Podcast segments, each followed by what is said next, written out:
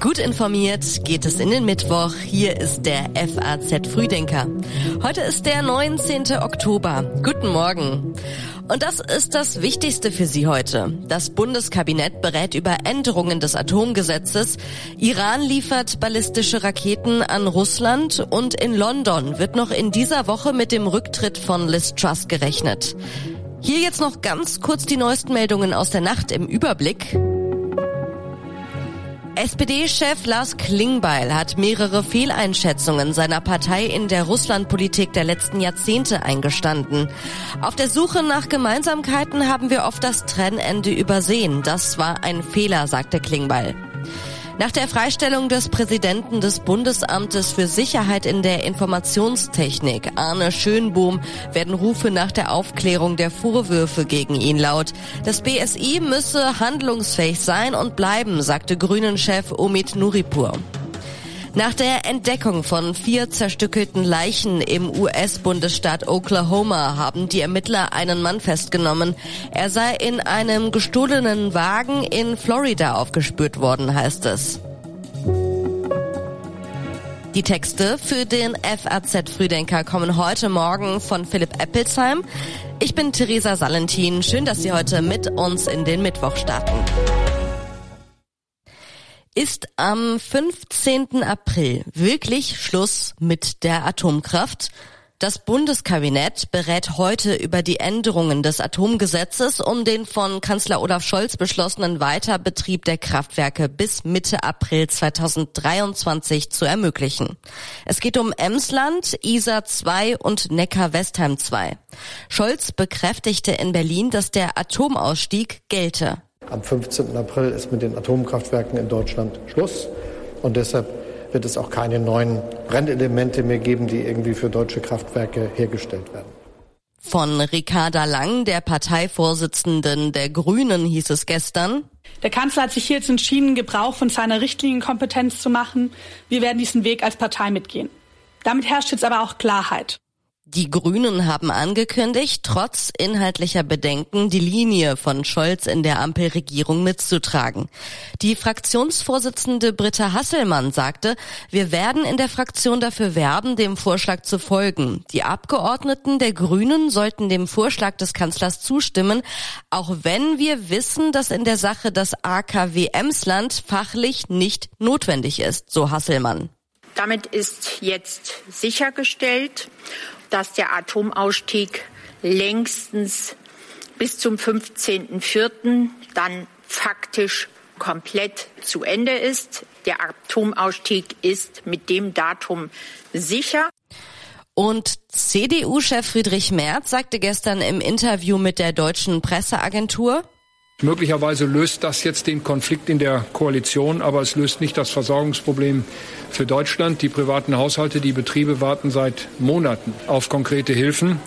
Und ich will darauf hinweisen, dass die Gaskommission jetzt schon vor gut einer Woche konkrete Vorschläge gemacht hat, wie man denn helfen kann. Und wir warten bis zum heutigen Tag auf konkrete Vorschläge der Koalition. Wir werden sie wohl auch in dieser Woche nicht bekommen.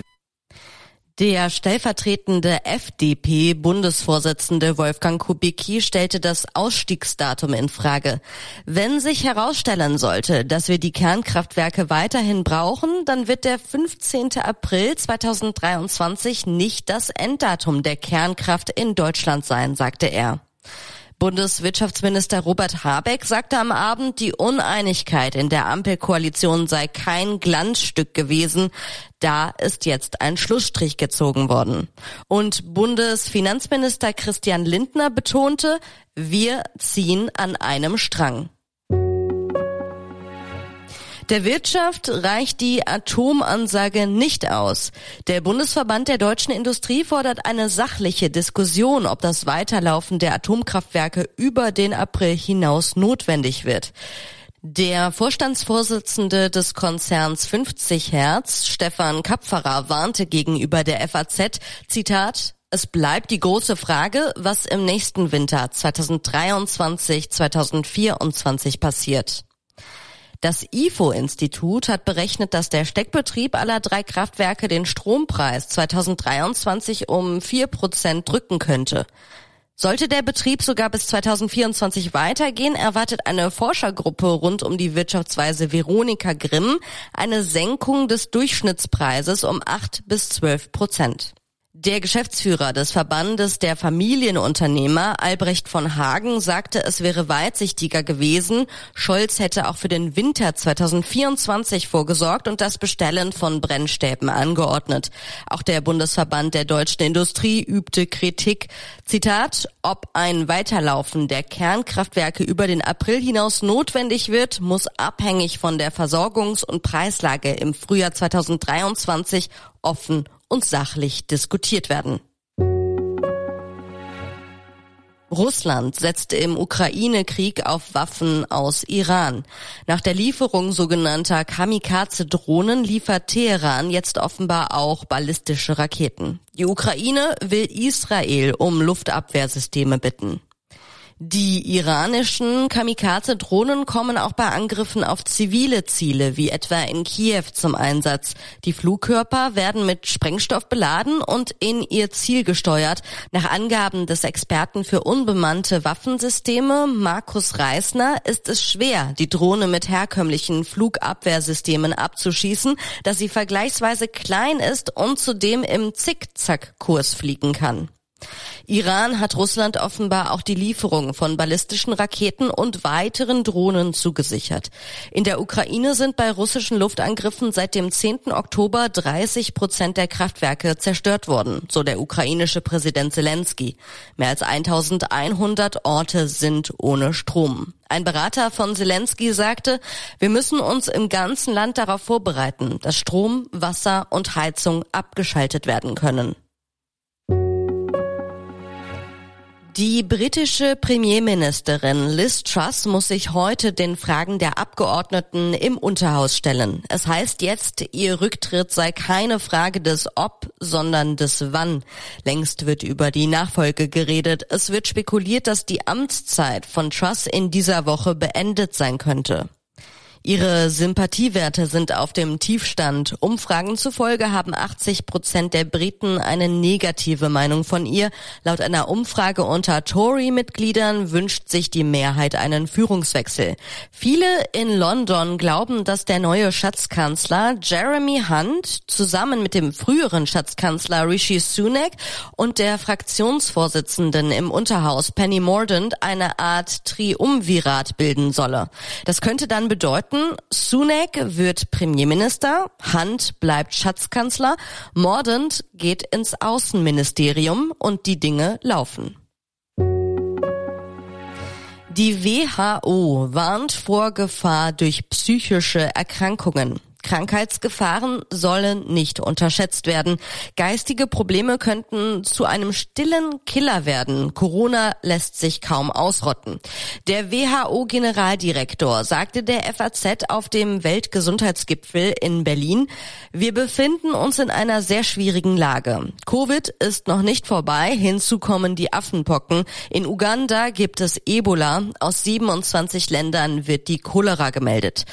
Sorgen bereiten der WHO psychische Krankheiten. Diese habe man vor der Corona-Pandemie oft totgeschwiegen. In der Corona-Pandemie sei die Zahl psychischer Erkrankungen stark gestiegen, bei Depressionen und Angstzuständen um 25 Prozent und besonders betroffen seien Kinder. Um gegenzusteuern, sei eine offene Debatte nötig, so der WHO-Generaldirektor. Wenn Erkrankte, denen viele Leute folgen, ihre Geschichte erzählen, würde das die Stille brechen, heißt es. Und wir schauen kurz nach Frankfurt, denn am Abend ist die Frankfurter Buchmesse eröffnet worden, unter anderem mit einer Ansprache von Bundespräsident Frank-Walter Steinmeier. Er unterstrich in seiner Rede die Rolle guter Bücher, die ein unverzichtbares Mittel seien, die Welt und sich selbst verstehen zu können. Zugleich warnte er mit Blick auf den Angriffskrieg Russlands gegen die Ukraine vor verlogenen Büchern und Schriften. Er hoffe, sagte Steinmeier, dass die Buchmesse ein Lichtblick Einblick in verdunkelter Gegenwart sein könne. Russische Verlage sind auf der Messe ausgeschlossen. Es gibt auf der Messe einen großen Ukraine-Schwerpunkt und insgesamt sind gut 4000 Aussteller vertreten. Auf der Eröffnungskonferenz sagte die Vorsteherin des Börsenvereins des deutschen Buchhandels Karin Schmidt-Friedrichs, dass die Produktionskosten für Bücher seit dem vorigen Jahr um 50 Prozent gestiegen seien. Die Lage der Verlage sei dramatisch. Und hier sind jetzt zum Schluss noch die neuesten Online-Empfehlungen aus unserer Redaktion für Sie. In Politik lesen Sie ein Interview mit dem Bundesvorsitzenden des Verbandes der Amtsärzte. Es geht um die Forderung nach der Maskenpflicht. Zitat, niemand will einen Überwachungsstaat. In Wirtschaft ist der Chemie-Tarifabschlussthema Sozialpartner, die es richtig machen.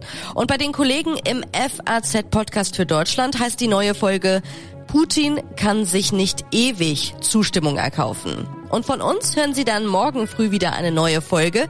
Der FAZ Frühdenker ist wieder ab 6 Uhr online und ich wünsche Ihnen jetzt noch einen schönen Start in den Tag.